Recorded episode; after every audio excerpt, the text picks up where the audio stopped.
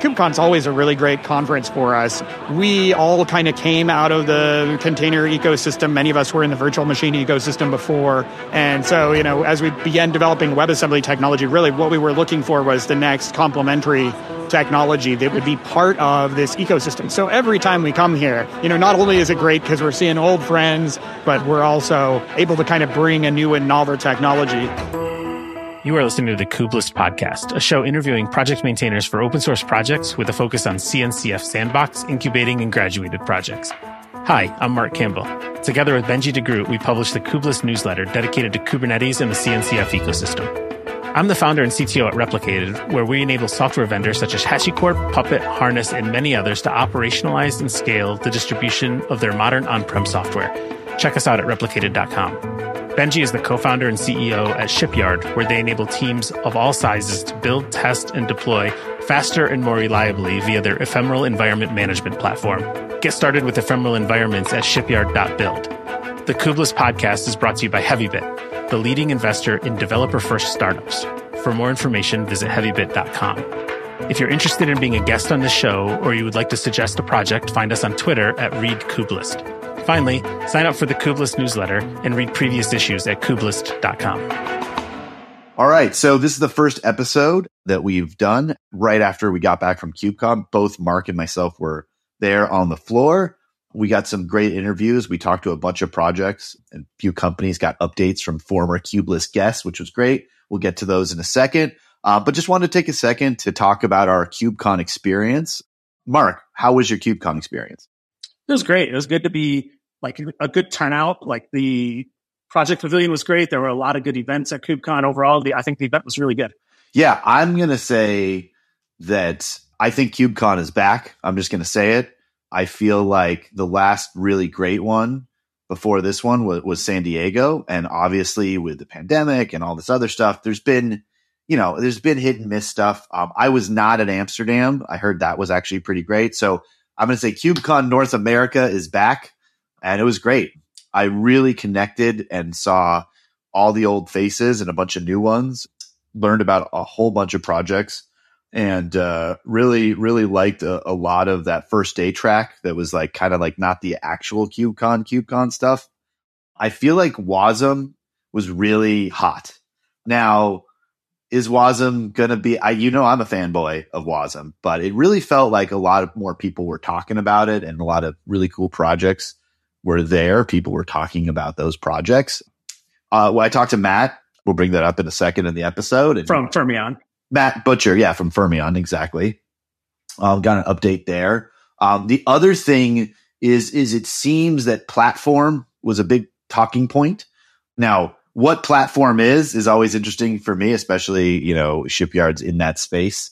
Um, there's kind of two versions of platform in my mind, and so I, I think that it, it's really interesting that platform is becoming a big, big conversation. Did you? What else? What was any buzz that you heard? Yeah, there were definitely a lot of like platform teams there. And I think the other part that I'd add in is especially on like the Monday, the day before the, the sessions actually started, there were a lot of conversations around GitOps and Argo CD and Flux, you know, like that was definitely carrying a, a big, a big uh, trend too.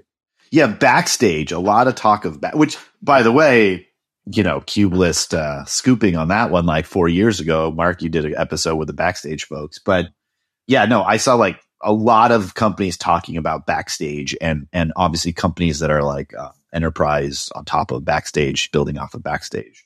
Was there any other projects that you like didn't know about that you learned about there were definitely some in the, in the project pavilion actually let's let's dive into it for a second here Benjie. i think you you recorded quite a bit of audio on the floor interviewing some of these different projects i mean we'll, the interviews will talk for themselves but i learned a lot I talked to Cloud Custodian, I talked to KubeVirt, I talked to Keptn, I talked to Porter, the Wasm Cloud folks. I also spoke with the Build Pack people and Cert Manager people. Those two actually did not make it into this episode, but we're going to bring those folks on to a future episode of Kubelist. And yeah, I mean, it's just kind of crazy how far folks have taken stuff. Like KubeVirt, I think is really cool. Like you can use the Kubernetes API to manage virtual machines. I thought that was really cool. So excited for you guys to to listen to that stuff.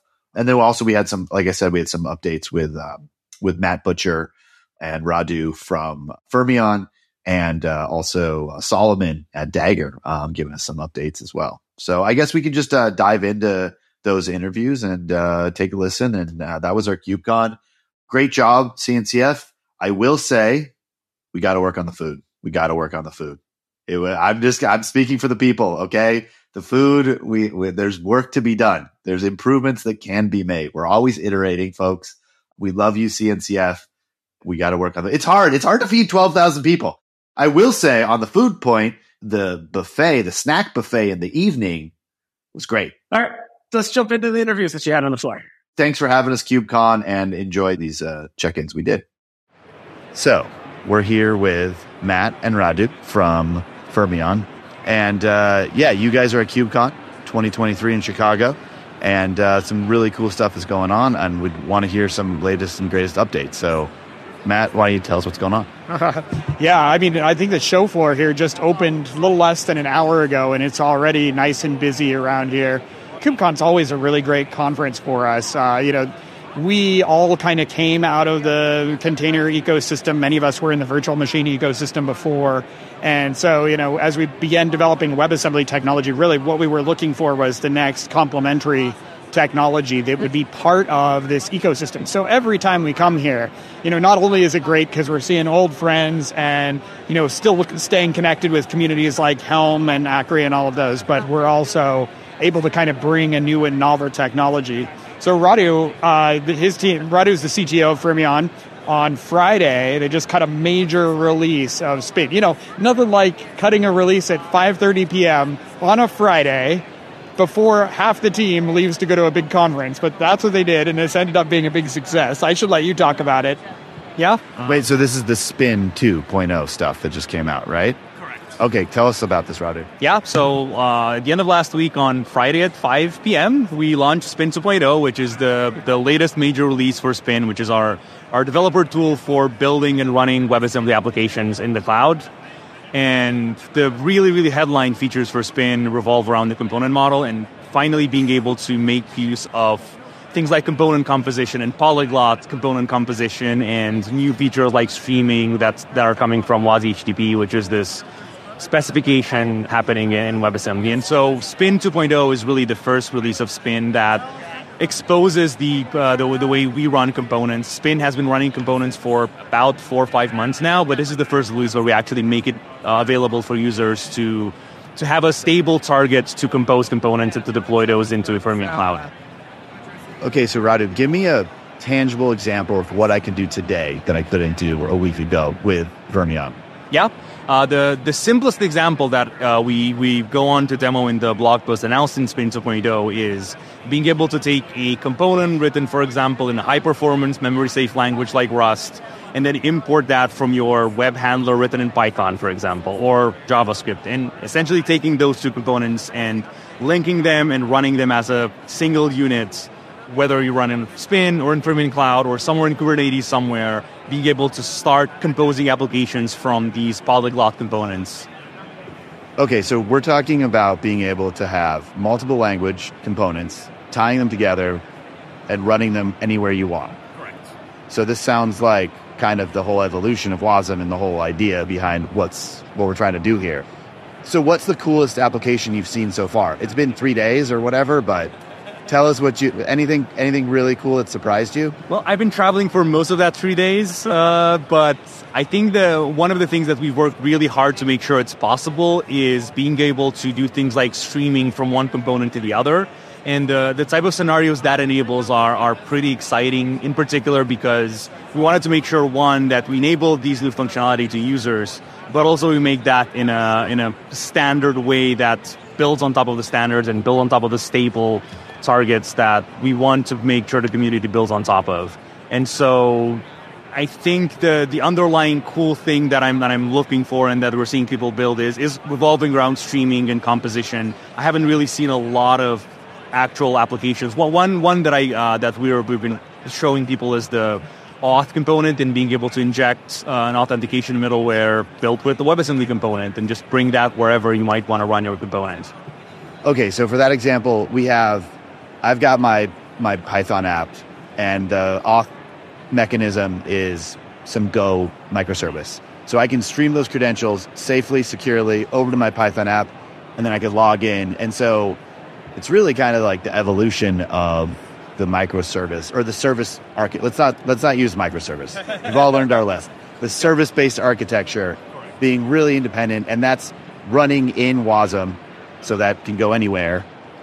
So that's really cool. Is there any specific security stuff that Spin gave us to like enable this? Like how how do I know that that's going to be safe to stream between two processes? Matt, why don't you take this? Yeah, yeah, sure. I, I think the kind of cool way to, to think about components is you're essentially packaging up multiple WebAssembly binaries into one particular application. And then as they execute, they execute in isolation from each other.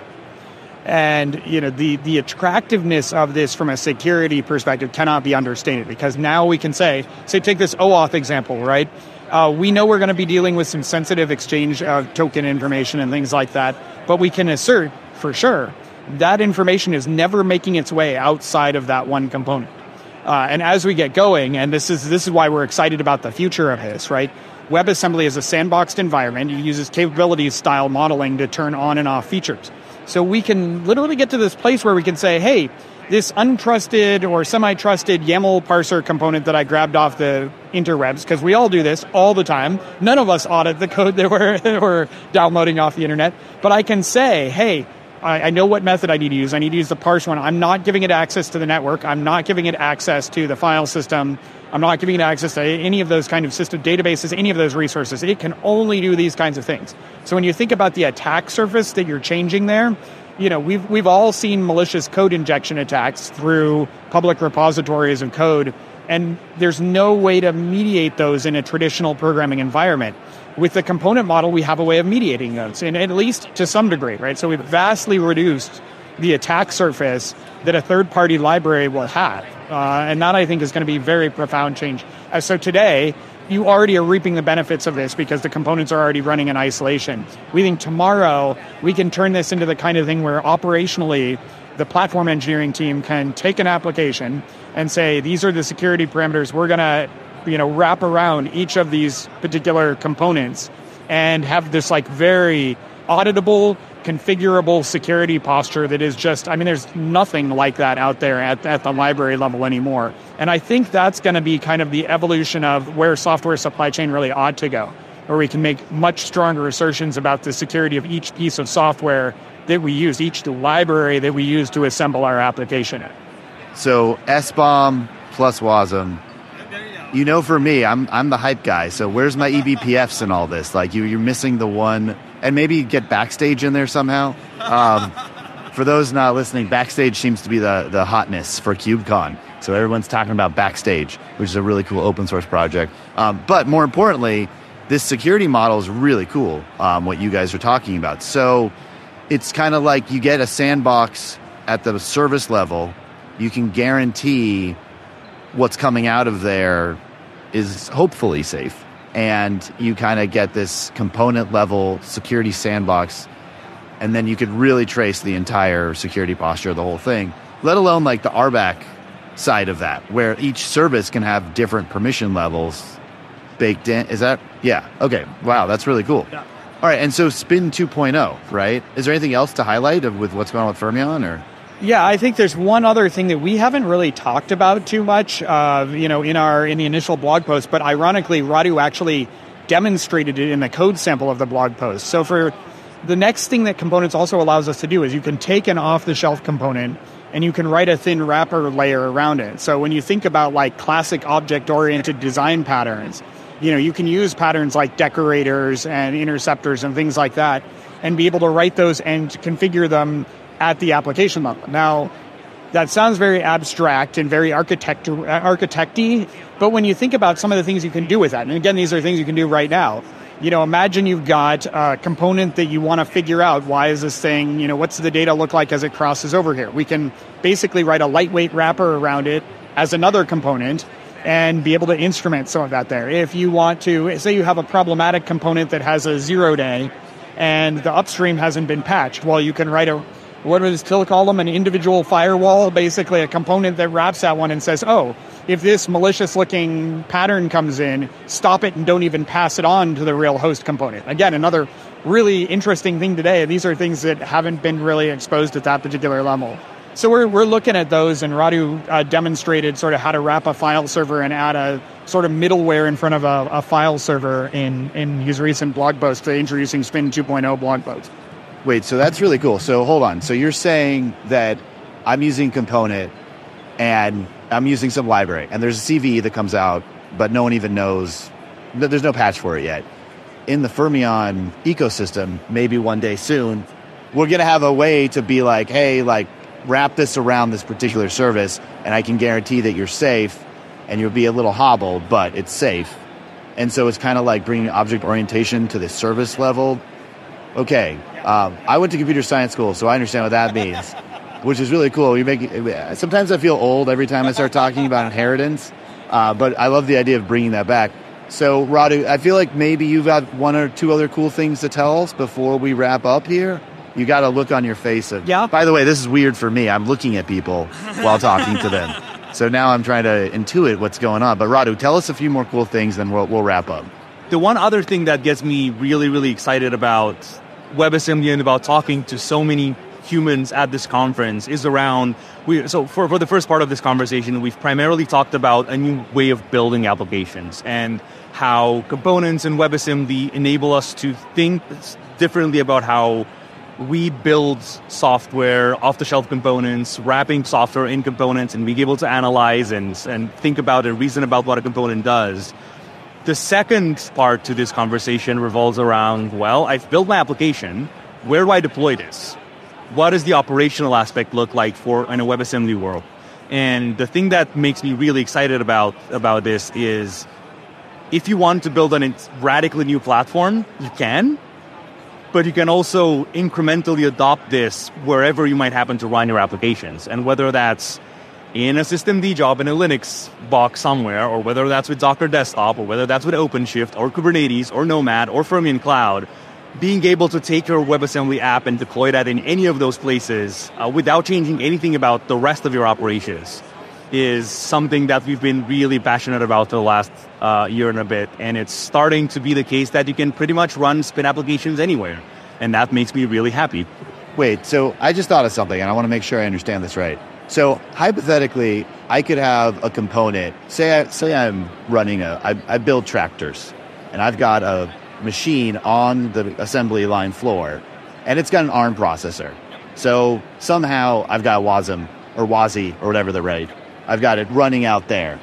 I could have some little component that's like checking the serial number reader for every screw that gets put into this tractor. I don't know where this example is coming from, but uh, we're, we're tracking screws in tractors apparently. And I've got a barcode reader. That component can like stream that information across the interwebs, like from the edge to like a different, like a different thing and not even just that you can you're, you're at the point where you can actually take that component that has to for now run on an arm constrained device and just move that to somewhere in your other parts of infrastructure that might run linux 886 for example and that's the when webassembly is pretty much the, the first technology that lets you do that yeah that's really cool i mean I, I just i know we've talked to some folks where edge actually really matters environments where you get very little compute and you need to have it on prem for lack of a better term. And so the, the spin 2 is actually also a trans, like a transport layer almost. Is that right? To like talk securely between the two? That's my question. I'm not saying the portability between architectures is super cool as well, but can I just like, is it like natively doing that or how does this work? Uh, if you want to move an application with spin either 1.0 or 2.0 around, you currently have to go through a registry to do that, which is like your regular container infrastructure registry that, that you can reuse for, for WebAssembly applications. We have been really thinking about the ability to stream content from one place to another for a really long time. And component composition was the final thing that was required for us to be able to achieve. And so don't be surprised if in the near future, we are seriously thinking about moving running applications from one, one infrastructure to another, from one runtime to another, and, and be able to stream that content back and forth.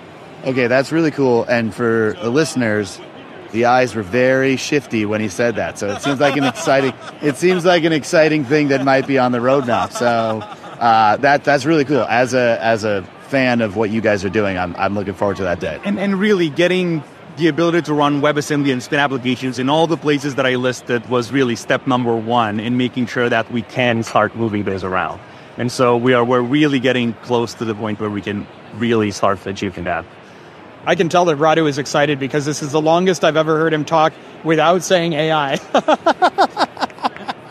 Matt and Radu, it was really good to meet you. Uh, well, Radu was good to meet you. Matt, I've met before. Um, return guest on the podcast. Really excited. Uh, Radu Matei. Surprisingly well pronounced. Thank you. And Matt Butcher. That was easy. So, okay, last thing, as we always do. If we want to get more involved, learn more about what you guys are doing, what's the way to, to get more involved and find out stuff? Uh, if you want to just get a quick glance of what's happening, fermyon.com slash blog is where we post really regularly all the things that are happening. If you want to engage and interact with the community, we have about a thousand plus people in our Discord community. If you go to fermyon.com slash Discord, that's where you're going to invite to join our server and talk to a lot of people who are enthusiastic about WebAssembly. Awesome, guys. Thank you so much for Spin 2 and, and, and the update, and good to see you again, and we'll talk later. Thanks a lot. This was fun. All right. I am at the Cloud Native Project Pavilion, and I'm going around talking to some of these projects. And the first one we have here is Cloud Custodian with Umair Khan, and you're with Stacklet. Umair, tell me a little bit about Cloud Custodian. What, what is Cloud Custodian? What stage is that? Is it incubating? Where is it? Cloud Custodian is an incubating CNCF project. We are looking to graduate hopefully in the next few months. Custodian came originally out of Capital One it's a governance as code engine that allows you to write simple policies for security, compliance, costs, and operations. It doesn't matter what type of policy it is. You can defi- write it up for your cloud infrastructure and you can also define actions in it, right? So it's not only showing you red lights and green lights, but it, you can take actions in it.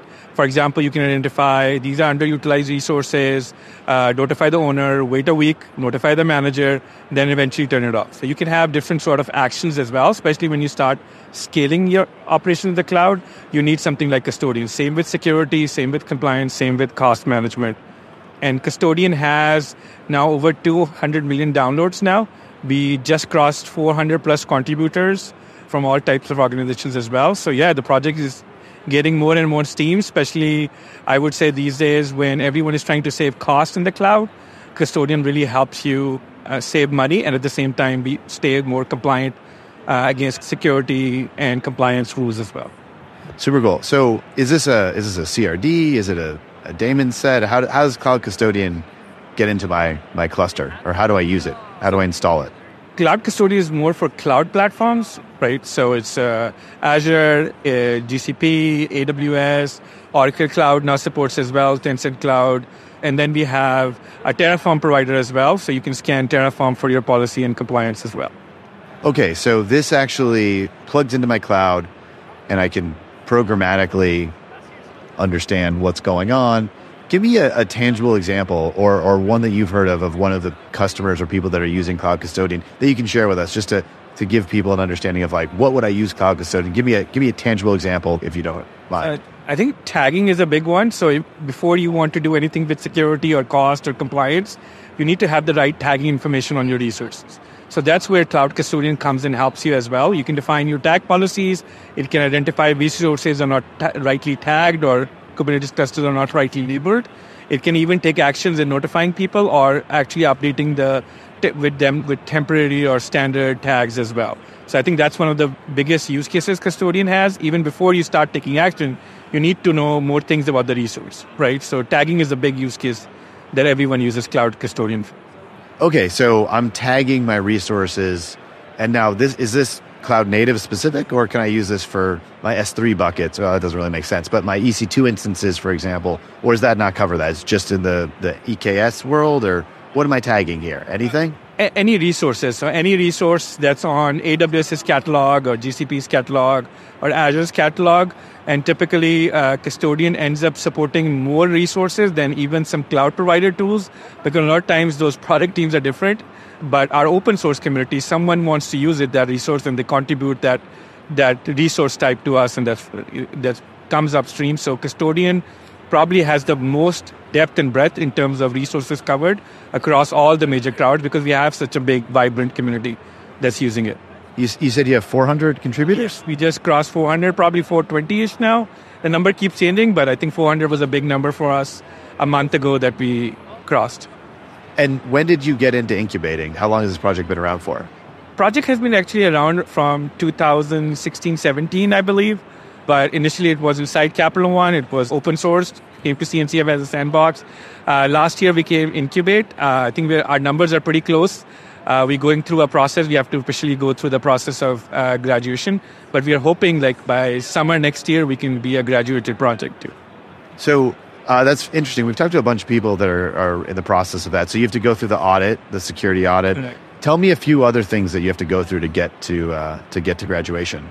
I think the, the requirements I haven't really checked. They change, evolve a lot as well.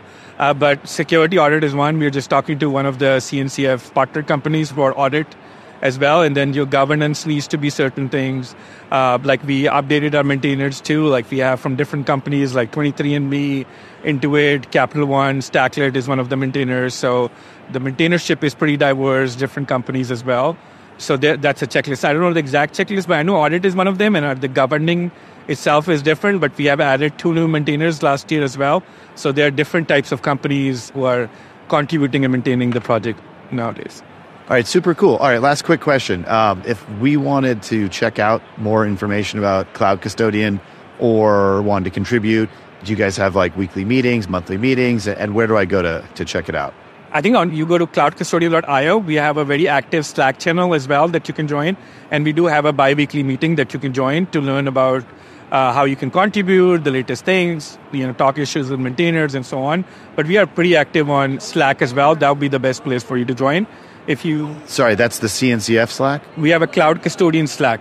Okay, so I'd go to cloudcustodian.io and then I would find the Slack there. Um, are you guys on the CNCF Kubernetes like Slack channel or not really? We are on the CNCF Slack, but I think there are more people there. We do support it, but I think every project has their own Slack, right? So like SPIFFE, Inspire, everybody. As you grow bigger, you need multiple channels, so it becomes challenging to maintain there. So, but naturally, that channel is managed by CNCF. They have everything. Okay, so check it out, cloudcustodian.io. Uh, every other week meetings, right? I hate biweekly because it can mean two things. I hate that. So it's every other week. I take it. Okay, and uh, you can and the Slack the Cloud Custodian Slack that you can find on cloudcustodian.io. That's the place to find you guys. Great.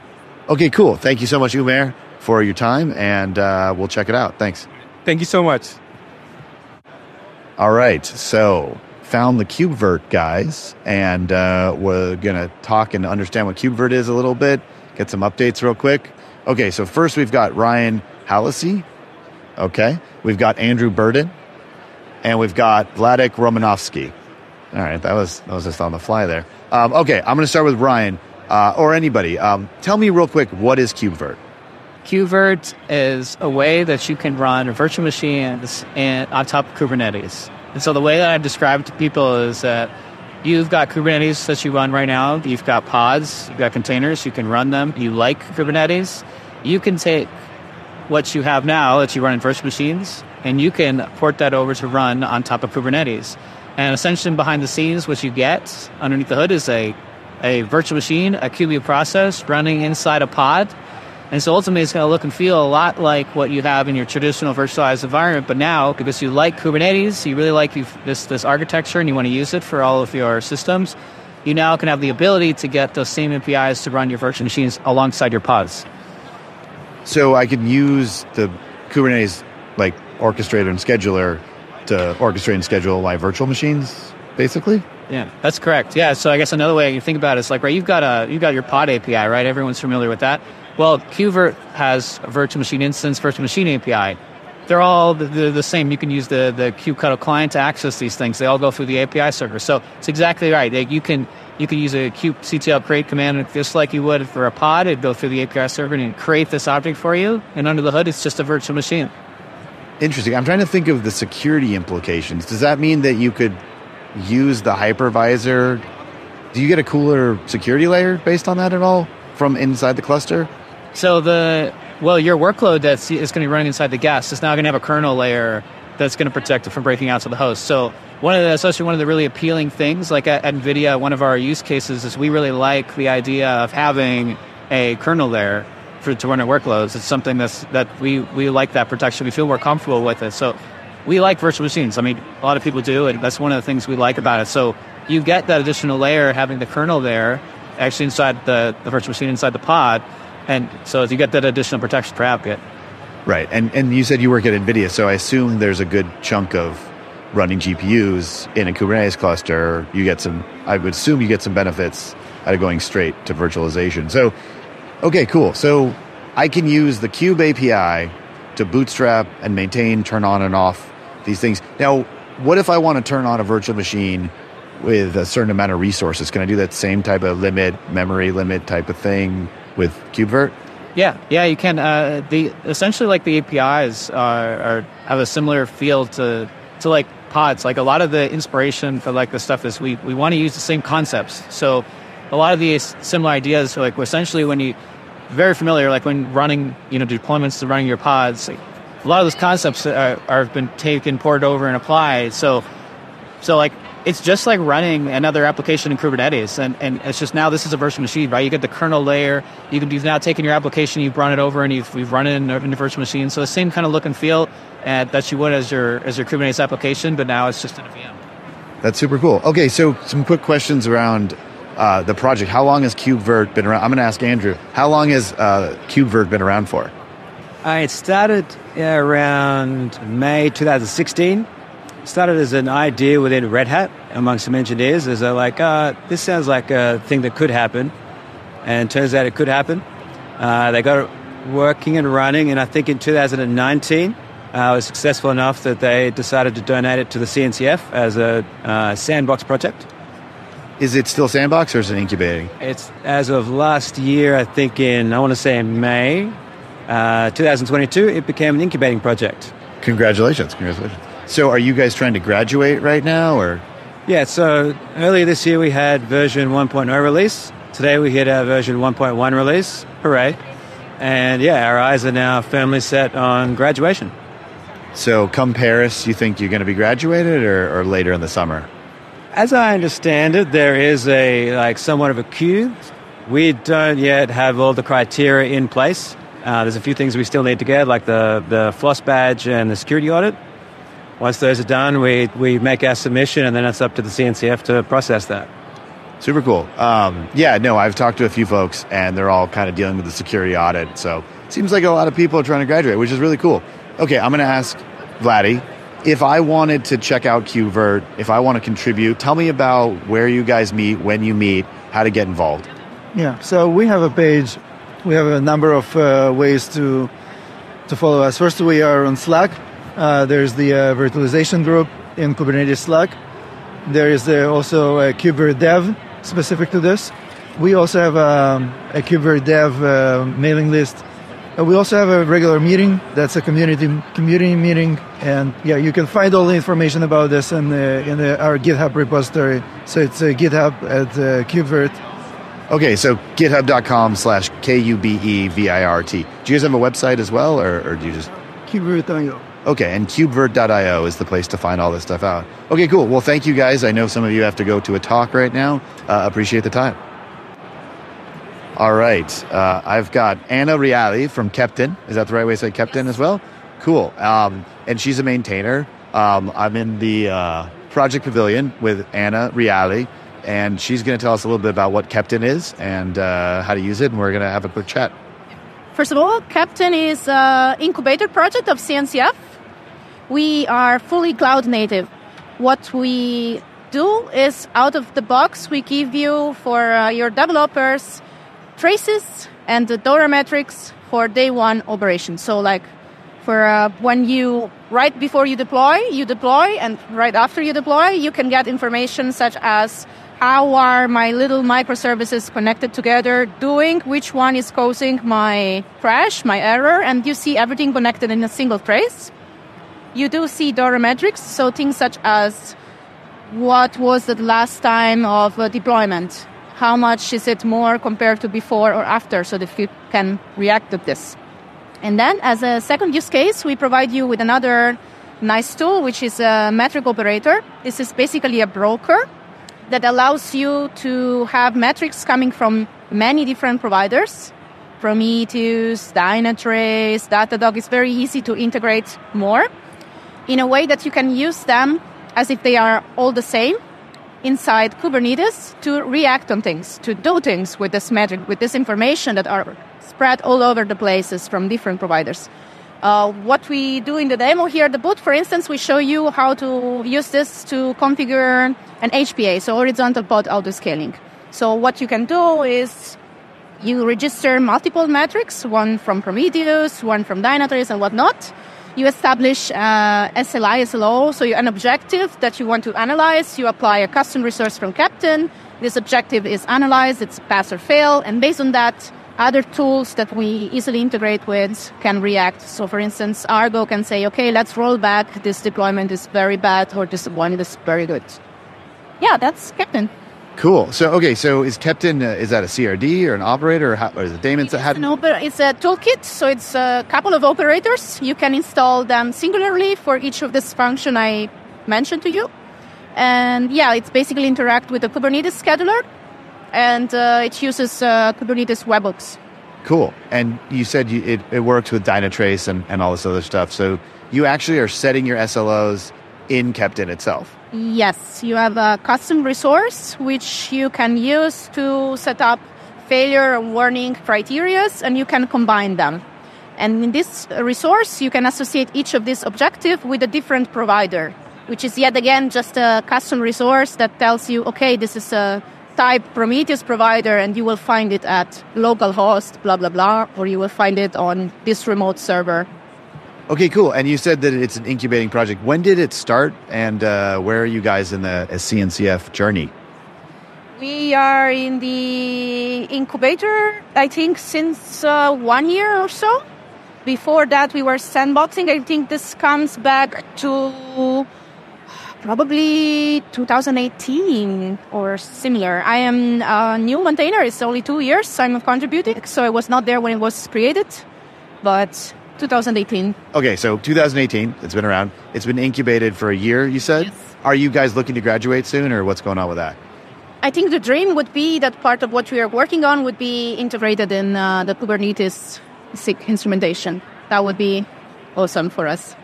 Okay, so the dream is to get this all mainline, streamlined, yeah.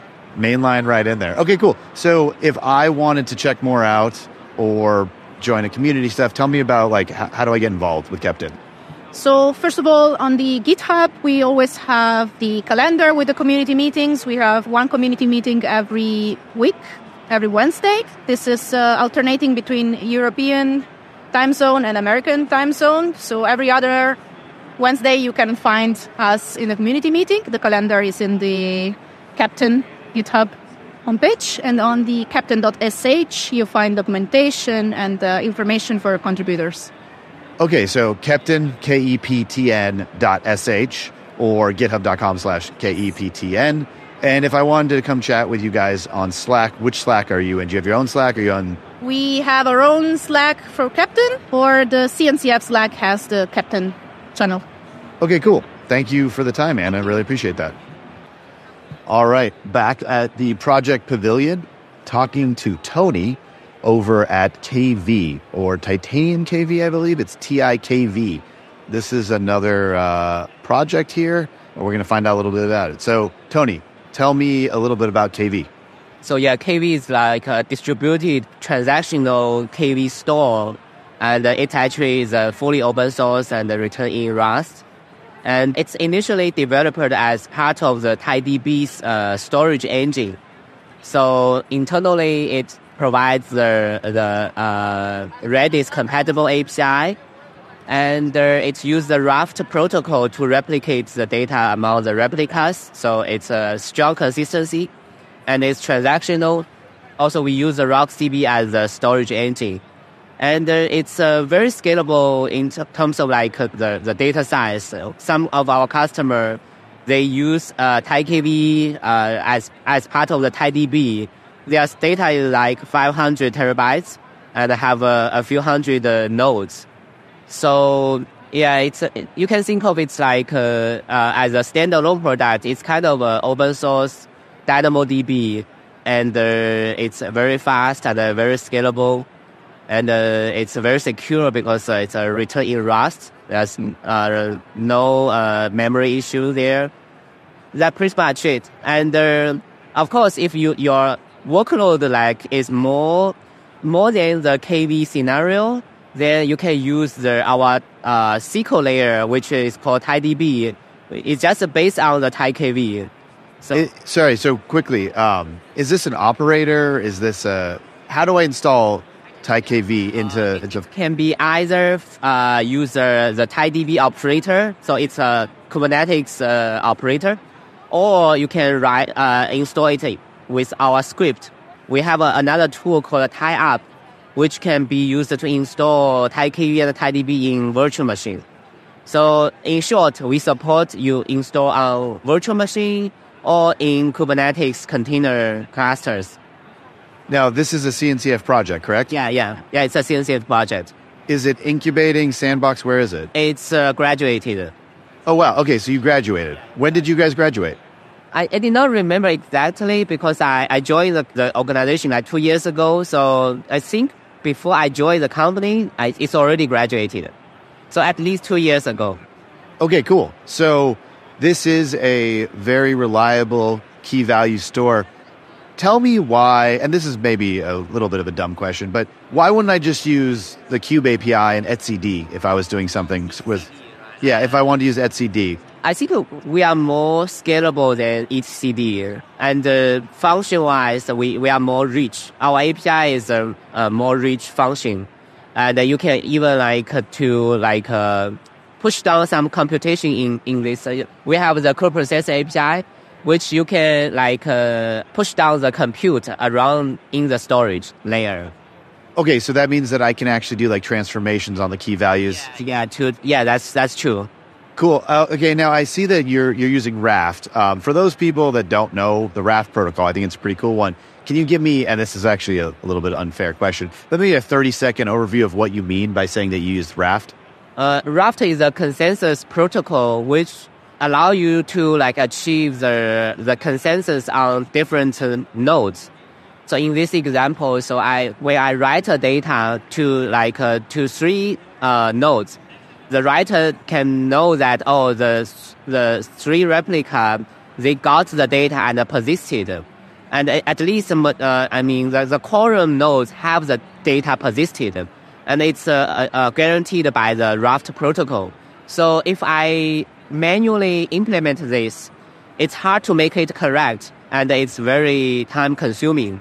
So Raft is kind of a mathematically proven uh, protocol that it achieves a strong consistency uh, consensus among distributed nodes. Okay, so so KV TiKV implements the Raft protocol, which is a consensus mechanism, so that you can kind of guarantee that uh, whatever you've written is distributed and it's it's correct reliably on, on the nodes. Yeah. Right. So that, that can be really helpful for distributed. Yeah, handle the situation like the network partition or a few nodes get down, right? So it, it, it can know that handle this problem automatically. Okay, so KV in particular is very useful for both like sharded, or well, maybe not sharded, but distributed nodes across multiple places to, to make it larger, uh, but also redundancy using Raft. Yeah, yeah, that's true. Okay, cool if I'm listening to this and I want to take a look at KV, how do I find it? Where do I find you guys? So in the GitHub, we have the, so basically it's a, it's a project in the GitHub. So github.com TiKV TiKV is a, is a repo. So github.com TIKV slash TIKV. Is there a, is there like a website as well? Uh, yes, uh, it's a TiKV.org. Okay, so tikv.org. Okay, cool. And do you guys still have community meetings or your graduates you don't do that anymore? How's that work? Uh, we, we continuously involve, uh, add features to that, and uh, we, we basically have like online communications. Uh, uh, yeah. So is there a Slack? Where do I get you on Slack? Uh, I'm not sure we have the official Slack channel for that. I think every all the communication is uh, on the GitHub. Okay, so GitHub is where to go. All right, well, Tony, thank you so much for your time. And uh, yeah, I'm going to make sure to check out KV. Thanks. Thank you very much. I've got Solomon Hykes back on uh, the Kubelist podcast, and we're just doing a quick check in on where Dagger's at. They had some pretty exciting releases here. So, welcome back, Solomon. So, give us a quick, quick uh, KubeCon update yeah. 2023. Yeah, welcome to Chicago. yeah. So, let's see, since we spoke, well, two big things. One is we launched Dagger Cloud, or we soft launched Dagger Cloud. So you now you can actually buy something from us now. We've got this open source engine that'll run your CI pipelines as code. That's all free and open source.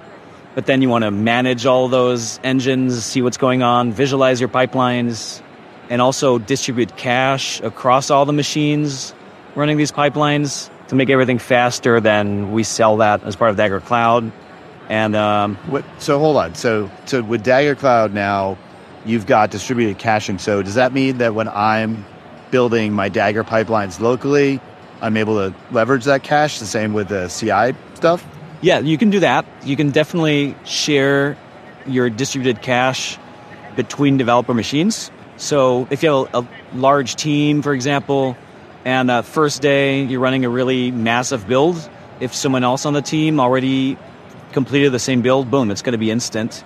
The other main benefit is when you're running Dagger in an ephemeral CI runner machine, what happens is the storage of that machine is empty every time. So you don't get any cache unless you get it from somewhere else. And that's a complicated distributed systems problem to distribute, to orchestrate the movement of that cache data across machines. And so that's where, you know, Dagger Cloud helps. You know, it just kind of moves the data around so you get cache. That's really cool. So, distributed caching for my CI, that's going to save me a lot of time, especially with the whole promise of Dagger being able to, to test these things locally. Right. Just to, I have to ask, how do you do that securely?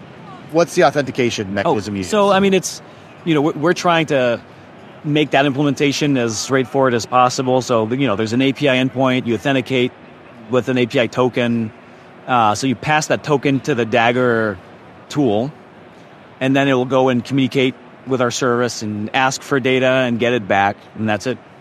Okay, so basically using the CLI to authenticate in, yep. TLS, all that good stuff. All so stuff. all of it's secure.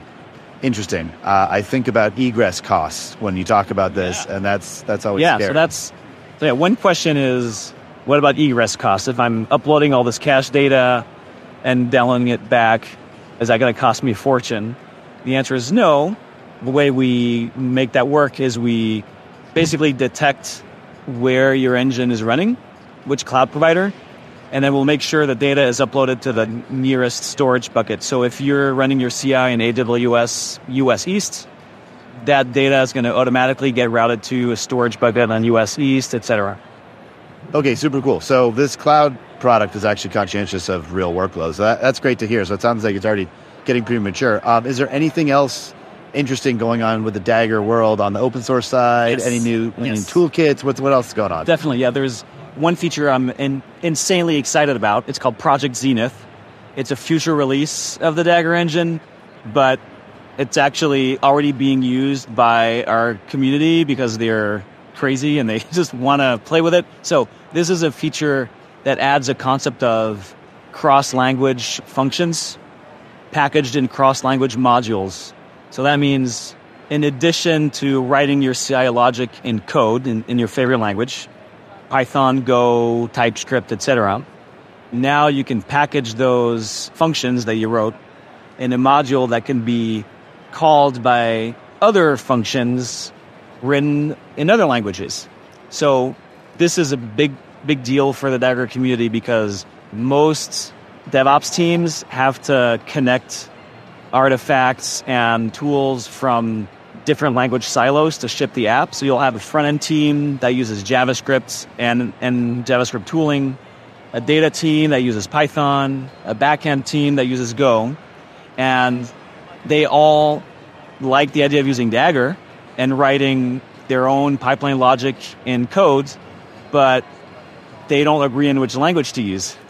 They each want to use their favorite language. And so then the problem is how do you collaborate? How do you compose, you know, one pipeline out of these different functions? Well, that's the problem that we solve with Zenith. Okay, that's super cool. So I can have a front end data pipeline that runs my linter. It's JavaScript or TypeScript. Okay, it runs my linter and it does some regex to deal with some CORS issue. Uh, and then my backend Go service, I can write my unit test integration because, of course, JavaScript you don't do unit testing. Sorry, JavaScript people, I forgot about that. But uh, you use some integration tests and you and you have that, and that's all written in the Go module. But those two things can interact and say, "Hey, JavaScript, you're ready for the Go backend and whatnot." Uh, how do those things talk to each other? What's the mechanism there? So first, you write your functions. If it's Go, it's a it's a few Go files with Go functions. Uh, you use our SDK for that, and then you you package that uh, into a module. And it's basically a directory with your code and a little JSON file that says, "I'm a module, and here's my SDK." It's like two lines, and then you point the Dagger tool at that module and you say, "Load this module," and it's to do a whole bunch of building and preparing, and then it's going to give you an HTTP API, a GraphQL API to be precise and then you can query that API to call the functions in any way you want. So you can actually do that from the CLI. You can take any module from the Daggerverse, so it's the universe of Dagger modules, and you can load it from the CLI and, and look at it and say, okay, what's in there? Oh, there's a build function in there. Where are the arguments? Oh, I need a directory. Okay, build with this directory over there, and it'll work. And you can also do that in code. So if you're writing code for your module, writing a function, and you say, oh, I want to call this other function from this other module, you'll just type, you know, dagger mod install this module, and then it'll generate a little client for you in your language of choice with all the functions just ready to ready to, to call. But each each time a function calls another function, it goes through this HTTP API. Okay, that's super cool. So definitely check that out. I also see that on your shirt here, that you're proud to be a Daggernaut. Is that yeah. a Daggernaut is the new term for a Dagger user? Is that correct? Yes, correct. A Daggernaut is someone who uses Dagger to improve application delivery. Okay, well, I am I am a partial Daggernaut at times. Is there anything else to talk about? Anything else to announce? Uh, you're at KubeCon.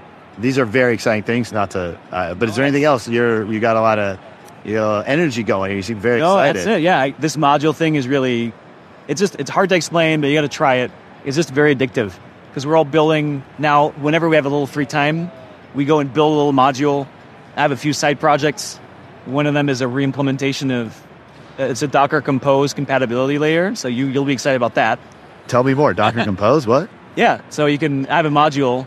It's on my private GitHub, and there's a function in there, a Dagger function, and you give it a directory and then you'll parse the YAML and it'll just run the Docker Compose project for you. All right. Well, you know, I'm going to check that out very soon. Um, is there going to be like a, a, Dagger hub to look at all these yes, modules? There will be a marketplace of all these modules.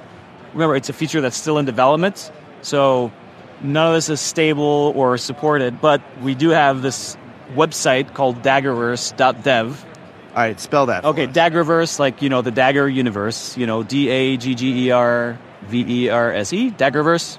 Dot dev. D E V.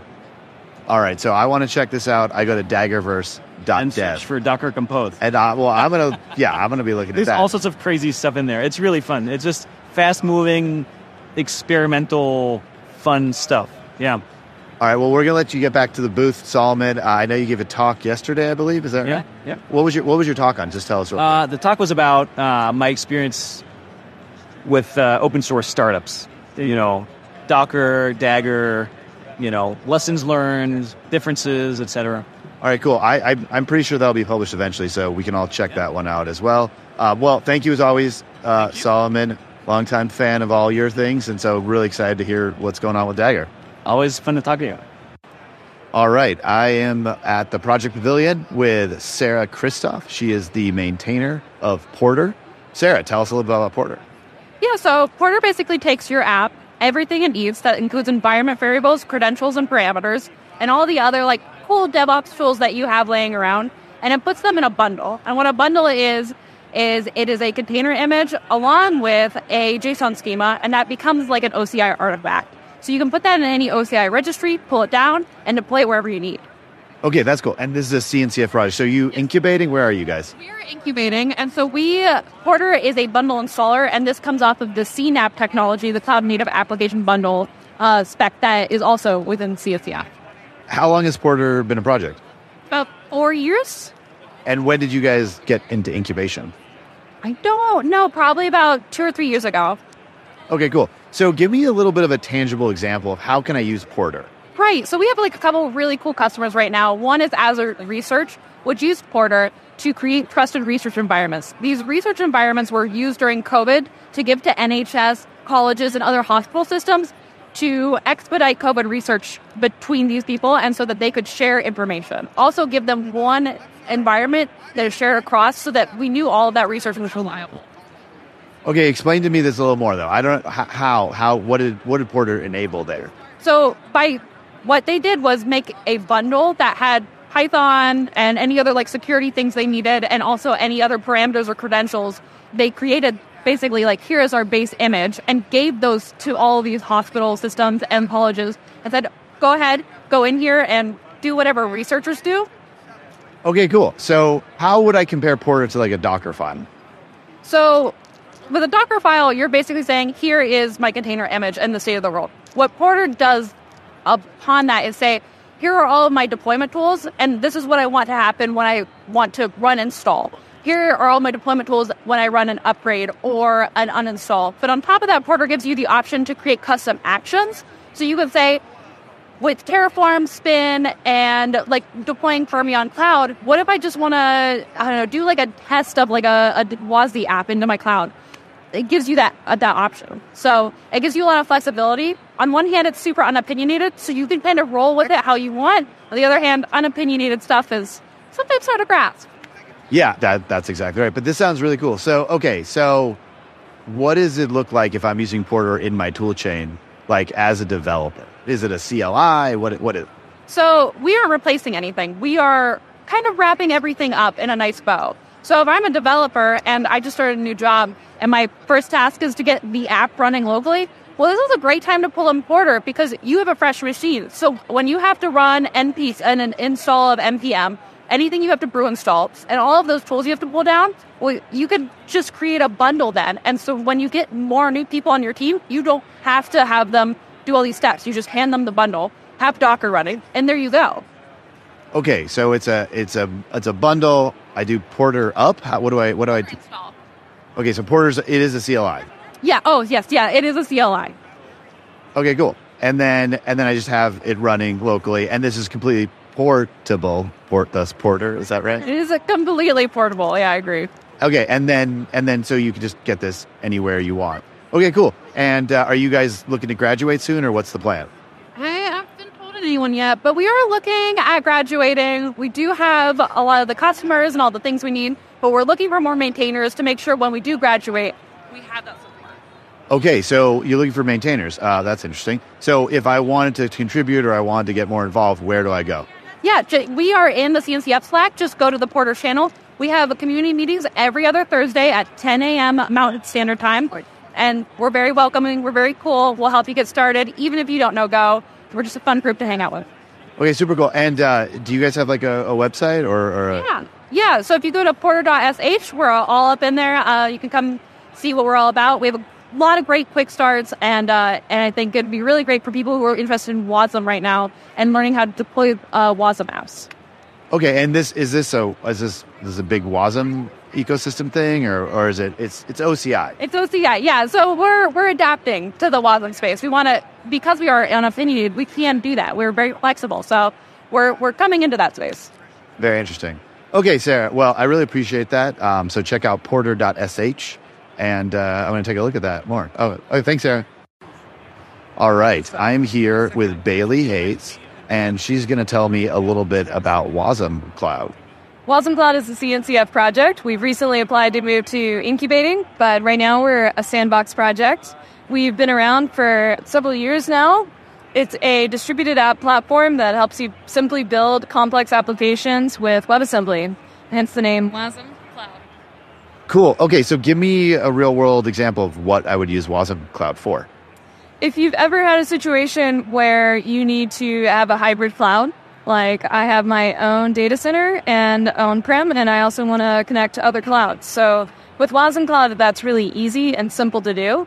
The other reason why you would be interested in using wasmCloud is that it also takes away a lot of the complexity that developers experience when they're writing apps today, and that the code that the developer writes, they focus on their business logic, uh, and they don't build in all of the libraries and non-functional pieces into their WASM module that's separate and decoupled away. Okay, so is is this a command line tool, or how, how do I use wasmCloud? Like, what do I actually do to use it? There's a command line tool. It's called Wash. You know, the wasmCloud shell, right? Of course, it's cute. Um, everything in the Wasm ecosystem typically starts with a WA, so you'll see a common thread here. Uh, Wash is our CLI that lets you interact uh, with a wasmCloud host. You may have lots of Wasm Cloud hosts. The way to orchestrate that is with wadm. Uh, wadm is the wasmCloud uh, deployment manifest, and so I say wadm. Some people say wadm. I say wadm because it sounds like a punch. You know, like wadm. You know, also. It's like a, a Street Fighter reference right there. Yes.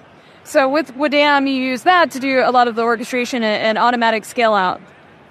Okay, so where does wasmCloud run? Do I run this on prem myself? Is it in my Kubernetes cluster? Is it an operator? What? How does this work? Yes. Tell me more. you can run it on Kubernetes. Uh, it is compatible with Kubernetes, but not dependent upon. Uh, so if you wanted to run it on your own VM without Kubernetes, uh, you would run a command called wash up, and that will launch you a host. It spins up NATS, and then it connects it um, across clouds. Okay, so I, I literally run my own cloud and I can deploy any Wasm app I want to that. And that's what wasmCloud is. Okay, that makes sense. Um, if I wanted to be involved in, uh, in wasmCloud or, or check it out, where would I go? I would say there's the CNCF Slack. You can jump in our channel there. Uh, we have our own Slack. Uh, that's a great place to chat. We have a really great open community. Uh, we went from about 80 contributors about a year ago to 440 now. Uh, so I would say we're a great community if you want to join to learn Rust, WebAssembly, WebAssembly component model, distributed systems problems. We've got all kinds of goodies. I would say GitHub as well. GitHub wasmCloud slash wasmCloud. Our main README there has all the information you would need. Okay, so github.com slash W-A-S-M-C-L-O-U-D. Um, is there a website for you guys? There is, wasmcloud.com. W-A-S-M-C-L-O-U-D.com. Okay, cool. Now it's getting a little loud in here, so I, I, I want to stop here. But is there anything else that's really cool that you want to tell me about wasmCloud of why I should check it out? We've recently added support for the component model, which is an up and coming proposal within the W3C. I am the WASI co-chair uh, inside the W3C's working group for WASI. That's where we've been working on it for like the past three years. And over the next month, I think we're going to finally launch it, which is so exciting. And so, if you want to learn a new way to build software that's built on these open standards that we're developing, wasmCloud is one of the best places to get started. Okay, cool. And I have to ask, I assume wasmCloud is Rust? Of course it is. you hear it here first. Um, okay, cool. Bailey, thank you so much for your time. Really appreciate it. I'm going to check out wasmCloud pretty darn soon. Thanks, Bailey. Thank you. That's all we have time for today. If you're interested in being a guest on this show, or if you would like to suggest a topic, head over to kubelist.com. I'm Marc Campbell, CTO at Replicated, where we enable cloud native software vendors to operationalize and scale the distribution of their modern on prem applications to their largest enterprise customers. Check us out at replicated.com. My co host is Benjie de Groot, CEO at Shipyard, where they enable isolated ephemeral environments on every code change for companies of all sizes. Check them out at shipyard.build. This show is brought to you by HeavyBit, the leading investor in developer first startups. For more information, visit heavybit.com. And finally, don't forget to sign up for the Kubelist weekly newsletter and read previous issues at kubelist.com.